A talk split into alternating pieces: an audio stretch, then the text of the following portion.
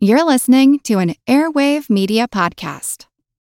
Yeah, oh, I am a scientist. Yeah, oh, I am a scientist.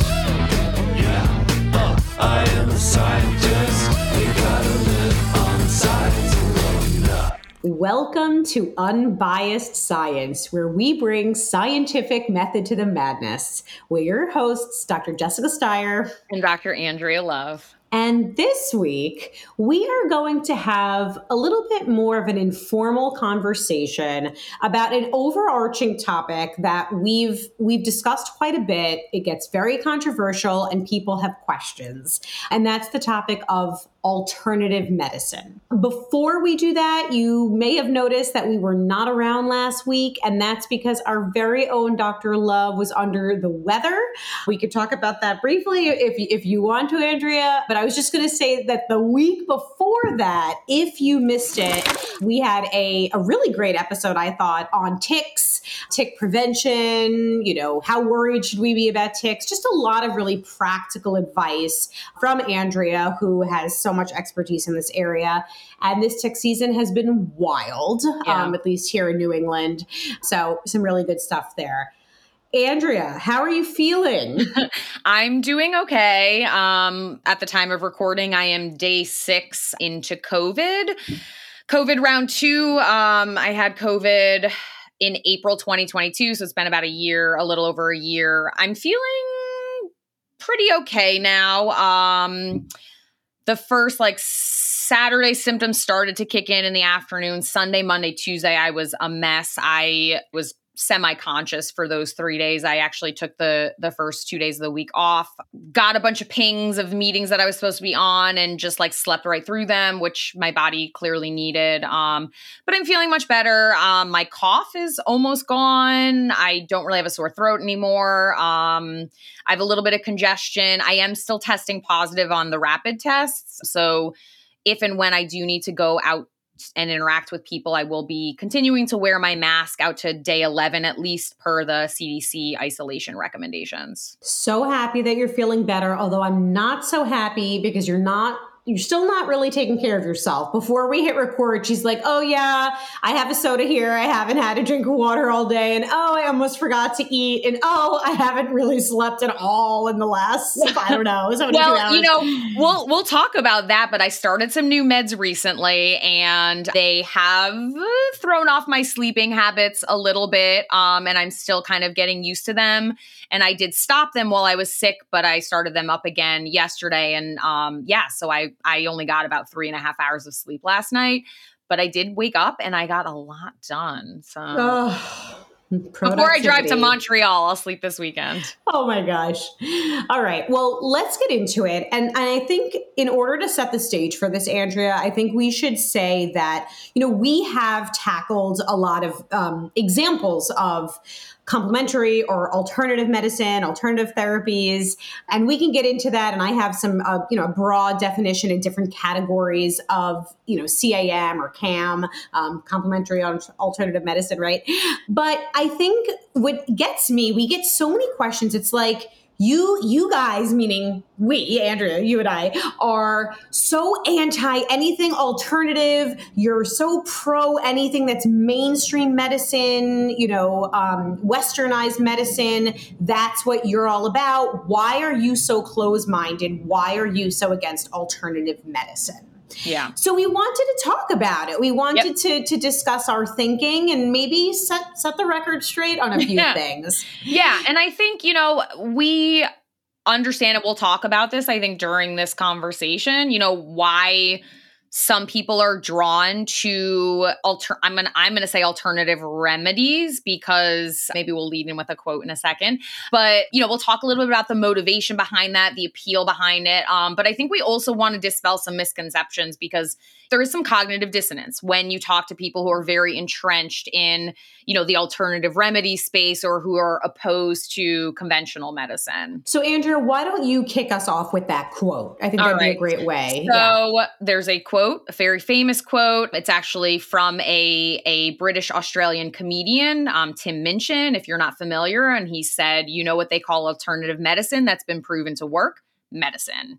And and ultimately, you know, this this is kind of the crux of it, right? Alternative medicine, broadly speaking, from a definition perspective, is a practice that aims to achieve the healing effects of medicine, conventional medicine, despite lacking biological plausibility, testability, repeatability, or clinical evidence. Mm-hmm. And so this is why broadly Jess and myself are not in favor of it. Not that we're opposed or we're against anything that isn't conventional medicine, but we're scientists. We are individuals who understand data and how to interpret data and the strength of data. And for most of these things that are touted as being panaceas or magic remedies, there's no evidence. A lot of the evidence relies on personal testimonials or anecdotes. And as we've talked quite a bit about anecdotes are are not population level evidence. Um, there are a lot of things that can confound what someone's re- recalling as being beneficial. There is something to be said for the placebo effect as well, which maybe we'll talk about in a little bit.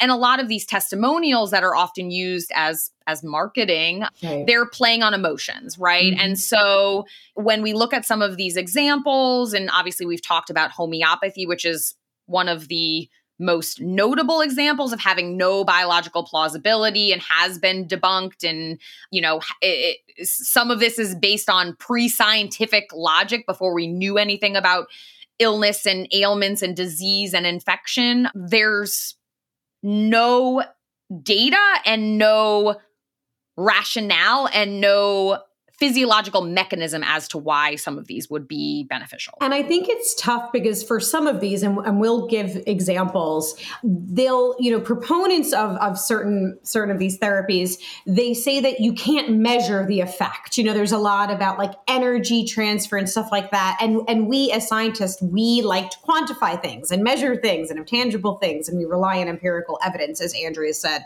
But Andrea, what you said at the at the beginning just a few minutes ago, I think it's important to set the stage for this. We really do understand why people are drawn to these things and gravitate. Our healthcare system is, and I'm speaking about the US healthcare system now, yeah. although no healthcare system is perfect, it has a lot of, of major issues. And so, you know, a lot of people feel like they're not seen by, and when I say seen, you know, they're, they're not like their MD or their DO isn't listening to them or doesn't have the time to, to spend to really hear them out and and and you know have really pay attention to all of their symptoms and address underlying issues. And because of that because they feel like these patient encounters are rushed or that these mds dos are you know close-minded it's not that they're close-minded it's it's sort of a symptom of a broken healthcare system right? They are a symptom or they're a slave to the system that they exist in and it and it's not right. you know most physicians mds you know dos um, pas you know nurse practitioners you know all your primary care and and you know patient care healthcare providers you know, most of them want to do what's absolutely best by you. And if they had the time or they didn't have the pressure to overbook and, and be double booked, they would want to spend that with you. But unfortunately, in the US, we have a capitalistic healthcare structure. And, you know, the motivation by their employers um, is not to expend time if they want to get paid by insurance companies. Right. Now, when you look at a lot of these alternative practitioners, they don't take insurance. They're taking out of pocket fees. And so they could spend all the time in the world with you because they're just making money from from you know this time right and i think that this is really one of the biggest issues is that the healthcare infrastructure in the us has serious problems, but then modern medicine is demonized as a result of it when they're actually two different things.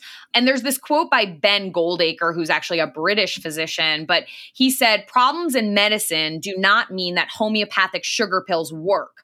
Just because there are problems with aircraft design, that doesn't mean that magic carpets really fly. And I think that that's something that we really want to keep in mind because yeah, there are problems with modern medicine throughout history, right? You know, there were unethical experimentation on people. We didn't understand, um, you know, nuance and and differences in gender and and certain medical conditions, or you know, there was a lot of stereotypes about race and pain thresholds and other sorts of things. And you know, we're trying to undo this collectively by being more representative in clinical research and all of that sort of things. Right. But that doesn't mean that the medicines that we've developed or the medical interventions that we've developed are evil or something to to avoid as a result. That's my biggest issue with alternative medicine and we've talked about this. It's you know the majority of these things are pretty harmless. I mean and again we should probably give give some specific examples. Some of them are, are harmless, some others like chiropractic when you're dealing, you know, I mean we there was just a case in the news of someone who's now paralyzed because I mean, you know, sometimes they're harmless, sometimes they're not. Like if you're taking a sugar pill for example, that's probably not going to do anything unless of course course, you're foregoing necessary medical attention and treatment. And and I think my bigger issue is you're right. I mean, there's this like false dichotomy that's set up, and it's like we're throwing the baby out with the bathwater. Like there are problems with our healthcare system, so let's just demonize the entire practice of conventional medicine. And I just as because you know my husband Ethan isn't an ER doc, I would feel remiss. I, I have I mentioned that before. Um, no, no, no. He is. He's just such a good. He is that doctor that you want, and and his biggest problem. He always says he wants to spend time with his patients. I can't tell you dozens of times he's been reprimanded by administration, you know, when, when they feel like he's spending too much time with patients. It is about the churn. So I just, this is just a message to people. Please don't, you know, vilify physicians and clinicians and medicine more broadly yeah and ethan in particular i mean he's one of those clinicians that you know understands his role and he seeks out science when he's not well i mean he's just an excellent clinician and i have a really good friend here um he listens to the pod so i won't name names oh. um but he's he's a he's a PA and he is a primary care PA and he's just phenomenal. I mean, he's just one of the best healthcare providers that you'll ever meet. He cares so much about his patients. He does all of the you know the underbelly stuff like he'll make sure that they're following up with any like you know follow blood work and he'll check in on them and like all the things that like you're not supposed to do because of the that you're supposed to be turning things over and you're right. supposed to be double booking. Like he goes out of his way in his own time to do that and and it is to his own detriment. And so if you're listening you know who you are you need to practice some self-care. If i had my druthers we would have universal health care equitable access affordable for everyone. Unfortunately i don't pull the strings in the US and um you know I think I think it's really important to separate medicine and medical providers from the system that they happen to be existing in. Mm-hmm. You know, we hear a lot about, oh, it's profits, profits, profits. Yes. Hospitals and healthcare centers are trying to make money, insurance providers trying to make money, clinicians, they're not getting rich off of, you know, people, they're not getting payouts for like falsifying diagnoses or any of the other misinformation that we've heard. You know, everything is a business. Nobody works for free. It's a extremely debt heavy profession and, you know, I think broadly the consensus is that most people broadly in the US are underpaid at what they do generally but you know when when we hear a lot that oh well they're you know conventional medicine is just trying to make money by keeping you sick and keeping you sick and and I always wonder because we're talking about we're talking about vaccines, right? You get a vaccine, it's you know, a one or a once a year and done. And then you save money on recurrent costs of illness. Hmm. There are treatments that help manage chronic illness, but these companies, pharmaceuticals, research institutes, they're not causing the chronic illness. They're trying to help people reduce ongoing costs of morbidity and mortality. And the irony is is that the alternative remedy industry is a billion dollar billions of dollars, right? Last year, net worth over $30 billion in the US alone as of May 2023. And this is aided by the fact that there are almost no regulations or oversight in the alternative remedy sphere. Right. Because it's not medicine. It hasn't been proven to be effective. So it's not regulated by the governing bodies that regulate medicine, that regulate pharmacological interventions, that regulate medical devices, that regulate surgeries and procedures. It's it's people who are selling supplements and books and fake and fake detoxes and and yes some of them are harmless if you're not foregoing treatment but some of them are very, Very harmful. potentially harmful Mhm. and this is particularly prevalent and, and i'm going to let you take it back in a second but this is really prevalent in um, a lot of the chronic disease spaces so cancer treatments a lot of cancer patients cancer is if you listened um, i do a lot of work in cancer so i feel very passionately about this but cancer is a catch-all for hundreds of different diseases that are all genetically distinct and there is no one cure-all and we're not hiding the hurt cure to cancer and it is super difficult to treat because it is not a distinct entity it's your cells that are just not behaving normally so it's so hard to, to target it. So the options we have for different cancers are limited and certain cancers are harder to control and progress more quickly. And what happens is these people and their families who are sick, who are maybe dying, they're desperate and they're vulnerable, and these people prey on them and they sell them these bill of goods and the snake oil.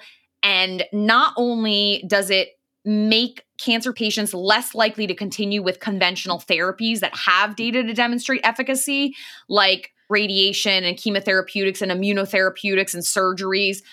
They often stop taking those, stop using those, and they're using these things that are herbal supplements or IV vitamins that have no data to support them. And not only are they reducing their quality of life, but they're they're accelerating the cancer's progression. And it's maddening and saddening all at the same time. And and it's so frustrating kind of being in the the thick of the science and trying to explain the complexity of this this type of disease when people get on TikTok and are like pharmaceuticals hiding the cure to cancer. You just need this herbal tincture. And it's you know it's not true but but again these people are Right. emotionally vulnerable I know we're talking about a lot of issues with the healthcare system. Just as a health policy person, I just also have to mention there are other m- major issues contributing, like provider shortages. You know, anytime I try to get an appointment with my PCP, it's like, oh, three months. It's like, well, I'm having an issue now. So an appointment three months from now isn't going to help me.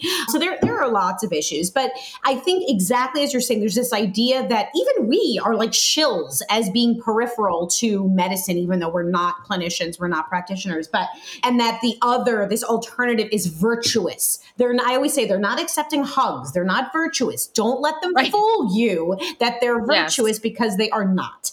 So the other thing I wanted to say, Andrea, is that we sort of, you know, there's this idea that we're like anti anything um, alternative, and and it, we're not outright opposed because I think we're both acknowledging, like, especially people who are chronically ill and who are in chronic pain, and you know they're suffering. Maybe in addition to their evidence-based treatment plan, if they want to explore some of these other therapies, especially when it comes to things like you know pain relief, or you know, I know there's a lot related to uh, side effects of um, uh, chemotherapy, you know, things like that. It's understandable. We get it. You know, we're not monsters, right? Right. But it, it's Right. it's when it's a replacement or seen as better than conventional medicine. That's where we get frustrated. And the other thing is, you know, if you are say you want to do both, right? I'm gonna I'm gonna do the conventional medicine, but I also want to try this. Um you also need to make sure that these alternatives, you know, if it's meditation, cool, that's not going to interfere with anything. Meditation is great. I think everyone should maybe try and do it. I'm not good at it. I can't shut my brain off, but I try and I go to yoga and I try to sit still and all of that. Um, and I do find that helpful. But if it's something like herbal things, supplements that you don't know what they're in them, because again, they're supplements, they're not regulated by the FDA, they're not, they don't have to disclose every ingredient, those can interfere and have very severe, potentially life threatening interactions with actual medications. That's also a line that I would draw. And also, you know, when you start talking about these, um, in the chronic Lyme disease space, which we've talked about at length, so I won't get too much into, but they they tout all of these really dangerous things like urine therapy and removing your dental fillings and and all sorts of things that first of all have no biological plausibility even if there were such thing as a chronic bacterial infection from the Lyme bacteria but those things are dangerous. You know, I remember uh, entering the world of black salve in uh, years and years ago in the cancer sphere, and it's just it's horrific. I mean, people are basically using this caustic material to it's literally eating away at their flesh, and they think it's like Wait, it's like it? taking. Uh, don't don't No, don't do don't. it. It's called Okay. black. Don't don't, Don't look at. I don't know. it. Yeah, Okay. don't do it. I mean, Google it, but but it's no. But basically, it's these caustic materials that Oh they my think are like pulling the tumor out or taking the tumor out, and it's literally just like eating your tissue. Oh my Um, gosh. so, anyways, again, there are potential risks. There are some that are more benign. I think one of the other things that we, you know, caution about, and this is there are data to support this, is that people who tend to, you know, fall prey or fall more in line with some of these alternative remedies that don't have data to support them often are susceptible to more potentially dangerous types of misinformation like foregoing vaccines that are life-saving and and those sorts of things. So again, it's it's this delicate balance and with social media and and kind of how the algorithms feed things, um it, it's a slip it's a little bit of a slippery slope. And and you know, I think for us, if it was seen as like complementary to maybe you know in, in conventional medicine, possible. Do you know what I mean? Like you- like we're saying, like in conjunction with like, but but it's when it's this replacement that that's what makes us that's what drives us wild. Yeah, and I think, you know, I I just want to again reiterate they're making tons of money off of this and and most of these things are not covered by insurance. There there are a couple that are and I know Jess what we're going to talk about that. Yes. you know and and and why some of those may be covered by insurance but again these people are are making profit directly off of selling these things that don't have evidence to support them and and i think for me it's not just like the fact that the science isn't there and like it makes no biological plausibility it's the fact that these people are taking advantage of people you know like we get flack for like trying to save people money by telling them like you know eat a salad instead of buying i mean supplements are insanely expensive. I like went to cvs um like a week and a half ago and like it's bananas. And i'm Mhm. like i i i don't even know how people afford it No, um no. And it's so funny when people say that to us because we're literally just saying save your money, don't buy supplements, buy like, you know, a bag of spinach for $2 instead of a $25 bottle of, you know, multivitamins Yeah, that you're just going to be peeing out. And there's this again, Andrea, there's so much we could say, but like when we talk about how sugar, you know, cancer doesn't eat sugar and grow from Right. sugar and, you know, the Right. vilification of all of these things. And it's like every now and, And- then you and I, Andrea, we might go through a drive through or we have our sugary snacks, but it's because we are also mindful of having a, you know, a balanced, healthy diet. We're eating other things. We're getting nutrients from other foods. right Sorry. and yeah. and we're not we're not telling people to go eat a bag of sugar for lunch we're saying that these substances by themselves are not harmful and they're not contr- they're not causing these diseases that I mean, just the amount of like food misinformation out there is just staggering and like linking them to every single ailment on the planet. And it's funny because women are definitely more susceptible to these alternative remedies. And there's a few reasons behind that. Of course, the wellness industry is targeting women, um, targeting young mothers, targeting women, you know, of a, of a certain age. You know, it's all about this reverse your aging, balance your hormones, stop your adrenals from being tired, all of these things which are just like marketing jargon and mean nothing.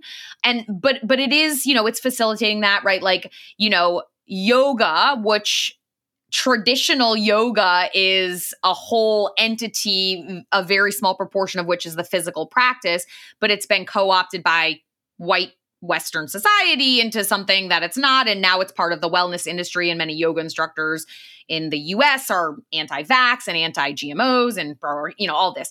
But beyond that, there is systemic reasons in medicine why women may seek or be more likely to seek alternatives and a lot of that is just you know systemic discrimination in medicine even from the beginning research was not conducted with women in mind old school you know dr who'sy what's it you know wasn't wasn't factoring in human physiology Right.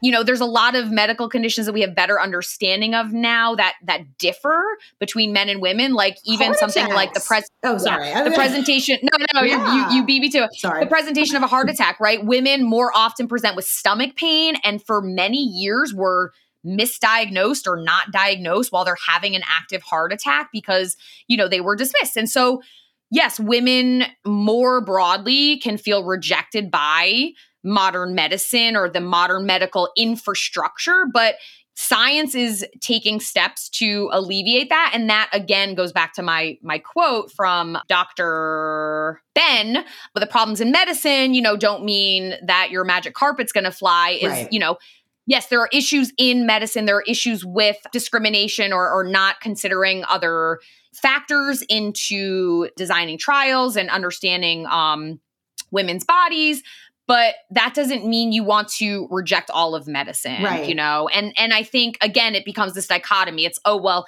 you know medicine did me dirty because i had this one bad clinician ex- interaction. Therefore i'm going to go down the rabbit hole of homeopathy and essential oils and healing crystals Mhm. Yeah, it's predatory. And and unfortunately it's really impacting. We just did a reel on this, our collective psyche. I mean, I wrap this up with the whole appeal to nature and this obsession with things being all natural, non-toxic. I mean, these are just bu- buzzwords. Everything's greenwash and it's all like big pharma bad, conventional medicine bad, everything else virtue is good, natural, like organic, all of these words. And I think you and I, we're really getting upset because it's predatory. It's absurd. And it's also very elitist, right? If you think about who these marketing schemes are targeting, it's it's affluent people. Mm-hmm. And so then it makes people of lower socioeconomic status feel like they're doing something wrong, even with things like organic food, like, oh, well, you're not buying organic carrots. Mhm. Oh, you're poisoning your children. No, no, eat some carrots. It doesn't matter where they come from. You know, I'll pull one out of the ground and I'll eat it with some dirt on it if it makes you feel better. Eat frozen vegetables. They're just Mhm. as nutritious. Canned. If you, if, Yeah. yeah, canned frozen. I mean, why are we pitting people against each other? And it's all because of this predatory marketing Mhm. which specifically or or more specifically targets women for sure. And and I think, you know, and I want to note this because I have personally experienced the effects of this and it still doesn't make me steer away from modern medicine. So, my first experience with my anal fissure which we talked about on the fiber episode, um the first 3 surgeons I went to they were like we're doing this procedure, this is the procedure we've always done, we're slicing into this and this is what we do. And I was like, oh, well, you know, I read the literature and I see that there's a higher rate of fecal incontinence in women than in men after the surgery. And I don't want to be 32 and poop leaking out, you know? I mean, we're all friends here, right? And they were like, well, this is this is the procedure we do, take it or leave it. And I got my fourth opinion. And it was a younger surgeon. And let me tell you, three different hospital institutes, all very highly reputable in the Philadelphia metro area. I won't name names. Two of the first consults were men, one was a woman. My fourth consult was a woman, young woman. The other woman was also young, um, recently, you know, board certified and all that. This woman took the time, and again, it was still not a very long consult, but she took the time to explain to me that in her experience and with the new methods, that procedure that had the higher risk of fecal incontinence in women, she would not have recommended as first line for women because the female sphincter is shorter. And people didn't know that before. Now that they know that, they're shifting to this less invasive, less potentially, you know, complicating procedure. And if that one fails, then they always have the more invasive one to go back on. So we went that route and I've been clear since. But again, I had to advocate for myself. That doesn't mean I'm going to go say, you know, no thanks, colorectal surgeons. I'm going to go do a coffee enema. It means sometimes it just takes a little bit of time and and yes, understanding that the healthcare system is imperfect. Right. Um, recently, I within the last month, I was diagnosed with ADHD, and I probably have had it my whole life and I've gone through a ton of different psychiatrists and therapists and medications and everything and I I was talking with my psychiatrist and I was like, "Listen, I'm I'm I'm taking my antidepressants and I've tried, you know, I don't know, six different antidepressants over my life and I'm taking my anti-anxiety and I still feel crappy on the weekends. I still feel uh, depleted. I still feel no energy. I don't know how people are getting the energy to go out and, and enjoy things. And I'm just, I'm just exhausted. And he was like, listen, up until recently, we did not appreciate how ADHD presented in girls and women. And while the incidence rates or the prevalence rates actually suggest that women, it, it's about half as often, it's probably underdiagnosis because the presentation is much more internal. And so it's this brain fatigue as opposed to the traditional stereotypical the boys the fidgeting and the this and the that in the classroom and so there's probably a wave of women who have lived their whole lives with adhd not being treated for it because medicine hadn't caught up to it. Medicine hadn't understood the differences and the early studies and the early trials were only done in boys. Right. And i'm getting treatment now and i and it's helping. But again i'm not going to shun psychiatry because of that I'm going to understand the limitations. Well, I was just going to say exactly that. Like, I'm sure there are people who are listening to this and they're like, well, look, they just shoved a bunch of pills down her throat for depression and anxiety. And like, look, it didn't help. And like, we're not saying that that d- does not help, you know. And Andrea, I'm not going Right. to air your no, medical no, no, you're absolutely but, right. You know, you're like, absolutely right. They, they are still effective. Um, it's, you know, we're, we're learning more. Science is evolving and, you know, we still have a ways to, to, to go. But that does not discredit the, the amazing effectiveness and utility of these medications when used when used properly.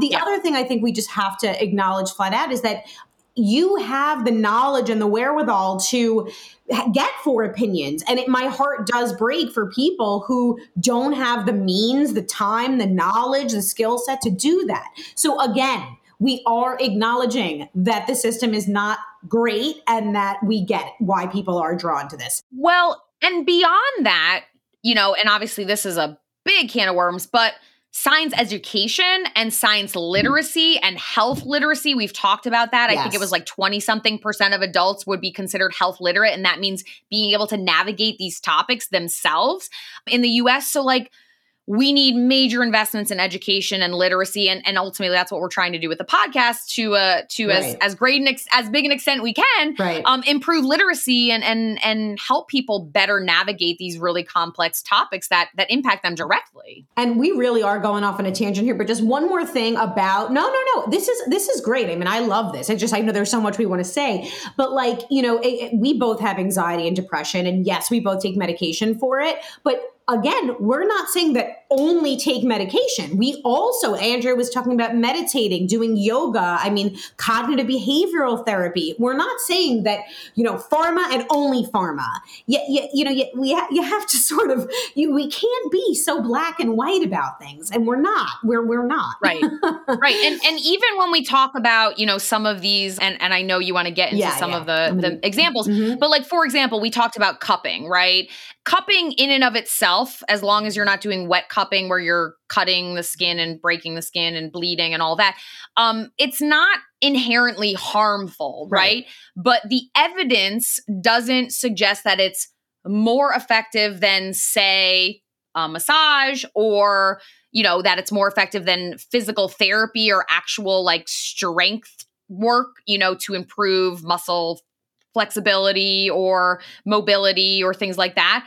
So again you know there's a balance right? There are some of these alternative remedies that are pretty benign especially if you're coupling it with evidence-based practices. But but then there are some that that maybe you want to you know take take a second look at before diving in. And also, like some of these things, like cupping, for example, maybe it's working because, like, I would pay a person to be in a quiet, dark room for an hour and feel another human being's hands on my body. Like that is relaxing to me, you know. So it's it's also when when the people are overstating like the mechanisms or you know inventing mechanisms of action that just aren't accurate. All right, let, Right. let me just give some statistics. So let's see here. Many different areas make up the practice of complementary and alternative medicine, CAM. Let's see. In the US, CAM is used by about 38% of adults and 12% of children. And there are different buckets of CAM. So there's the more uh, traditional alternative medicine, things like you mentioned acupuncture, homeopathy, naturopathy, Chinese or Oriental medicine. And then I always say this wrong Ayurveda. I don't probably, uh, is that right? ayurveda, I think Ayurveda. i'm probably okay. I don't yeah. know. Then there's body, so you, the use of touch, and so things like uh, and, and, manipulation. So, chiropractic and um, certain parts of osteopathic medicine, OMM, um, massage, body movement therapies, Tai Chi, yoga. Then you get into things like diet and herbs, which we talked about, things like dietary supplements, herbal medicine, and then like restrictive diets and certain nutritional advice. And we've talked about these, and some of them are really very problematic. Then you go into things like external energy, and this really does not have evidence to support its use, things like Reiki um, or electromagnetic therapy. And I don't know how to pronounce it. Do you see what I'm highlighting? Qigong. Qigong. Yeah, Qigong. Okay, sorry. Um, um, so the QI is a chi sound. oh, okay. Thank you. And then um, mind. So things like meditation, biofeedback, hypnosis. And again, we even said meditation. I mean, there's tons of, of evidence in support of the benefits of, of med- meditation. It's not a replacement for, for, for medication, but it's a fantastic thing to do in conjunction with other therapies. And then finally, things that relate to our senses like visualization, guided imagery, art, dance, and music. I also wanted to mention I think that there's this idea that it's like there's a, a, a, line drawn between conventional medicine and alternative medicine. That's not the case. There are dozens, if not hundreds, of clinical trials going on in the US right now to test CAM therapies. So I pulled it up. Even the, the National um, Cancer Institute and the National Center for Complementary and Integrative Health, NCCIH, they're either sponsoring or co sponsoring clinical trials that test CAM treatments and therapies.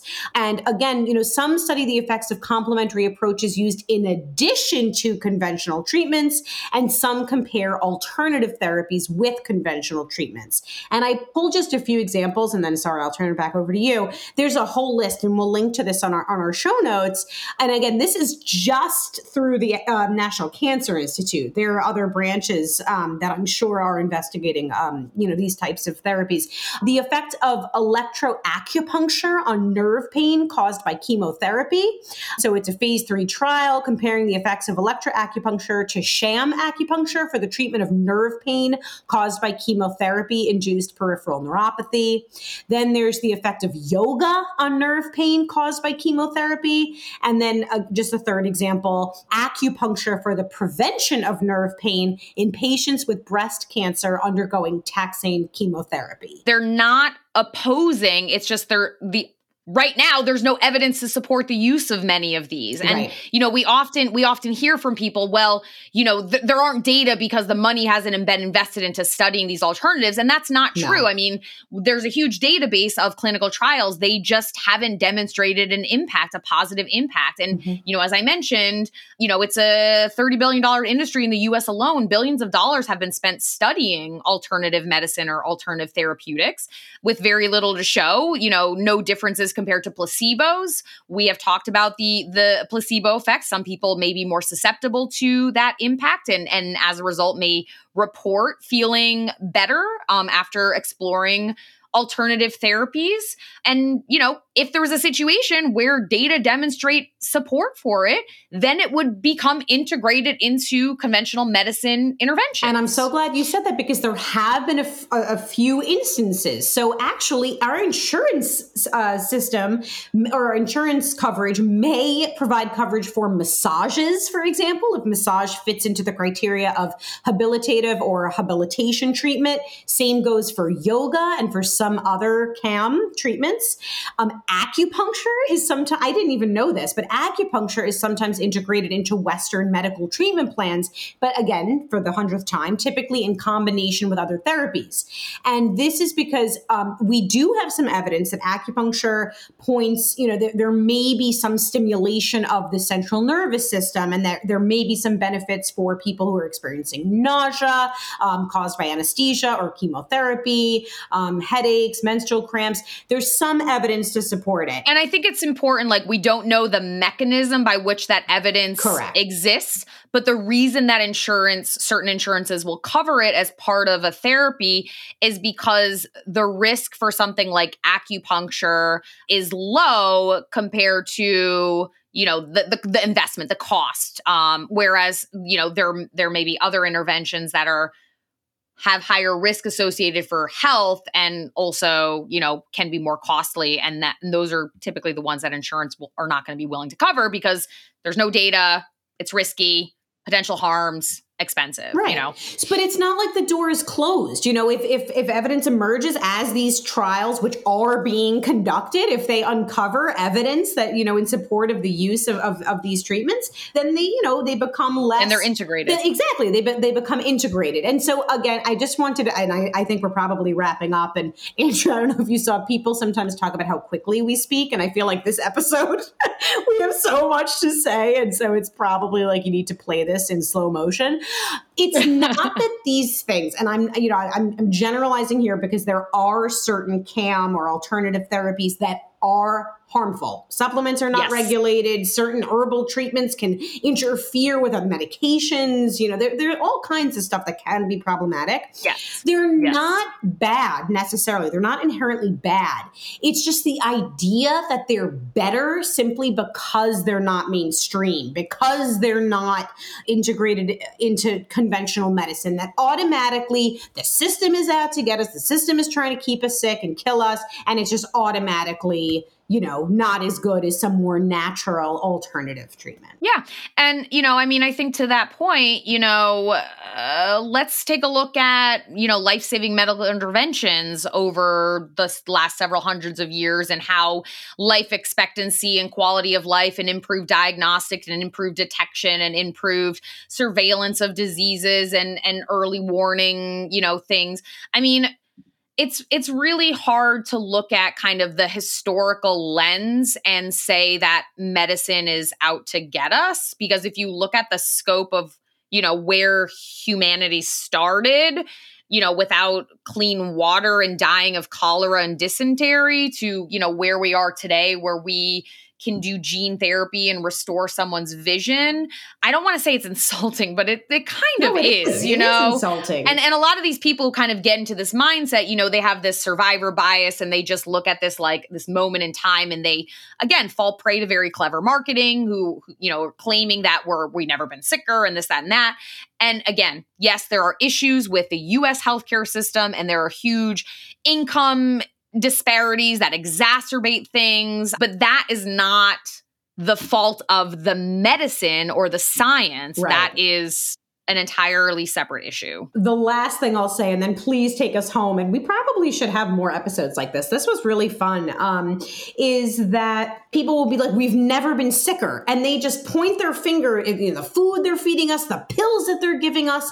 Do you think that's the only thing that's changed over the past like hundred or whatever years? Like there have been a lot of other things that shifted the way that we live our lives. I mean, just there are a million things that have changed, and so it's just so frustrating, especially as you know, like a data scientist who's all about like controlling for confounders and realizing that things are multifactorial. When people are just so confident to point their finger and point the blame at pharma or sugar or whatever it is it's it's maddening and there's just no evidence for it. And the la- the very very last is that i think like people forget human beings Oh, it's not like it's the healthcare system, it's big pharma, it's like the medical establishment. There are human beings, human beings who have suffered illness on their, you know, themselves and their loved ones. Like it, there's something deeply disturbing about this idea that people would intentionally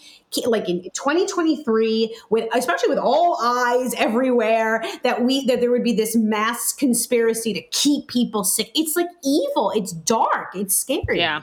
Yeah.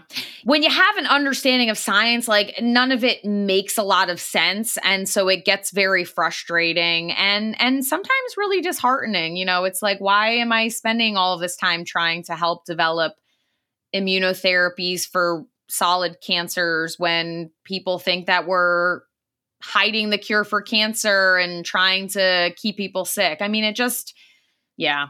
But but anyway, you know, the point is is that if alternatives have data to support their use, then they become part of modern medical interventions. And that is literally how science has evolved. You know, we went from not knowing what germs were to being able to identify what pathogens were and linking them to a cause of illness and linking them to symptoms and then identifying treatments and preventatives. I mean, that's that's how science and medicine evolves. It's with accumulating this this evidence. And if there's no evidence to support something, then it doesn't become part of medicine.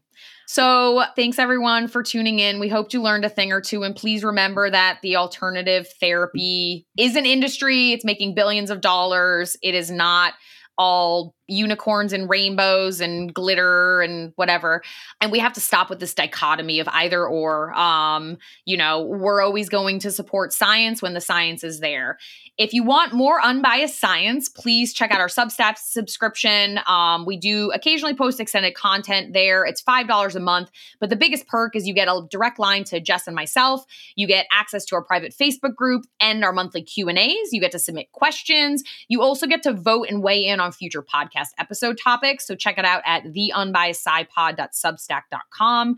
Please also make sure to subscribe to our YouTube channel. Even if you're not going to watch on YouTube, just subscribing helps. It is youtube.com at unbiasedscipod. And of course, we will continue to provide updates on all things science and health related on our social media accounts. So be sure to follow us on Instagram, Facebook, Twitter, and LinkedIn at Unbiased SciPod. Catch you next time on the pod, your trusted source for no nonsense, just science. Yeah, oh, scientist. Yeah, uh, I am a scientist.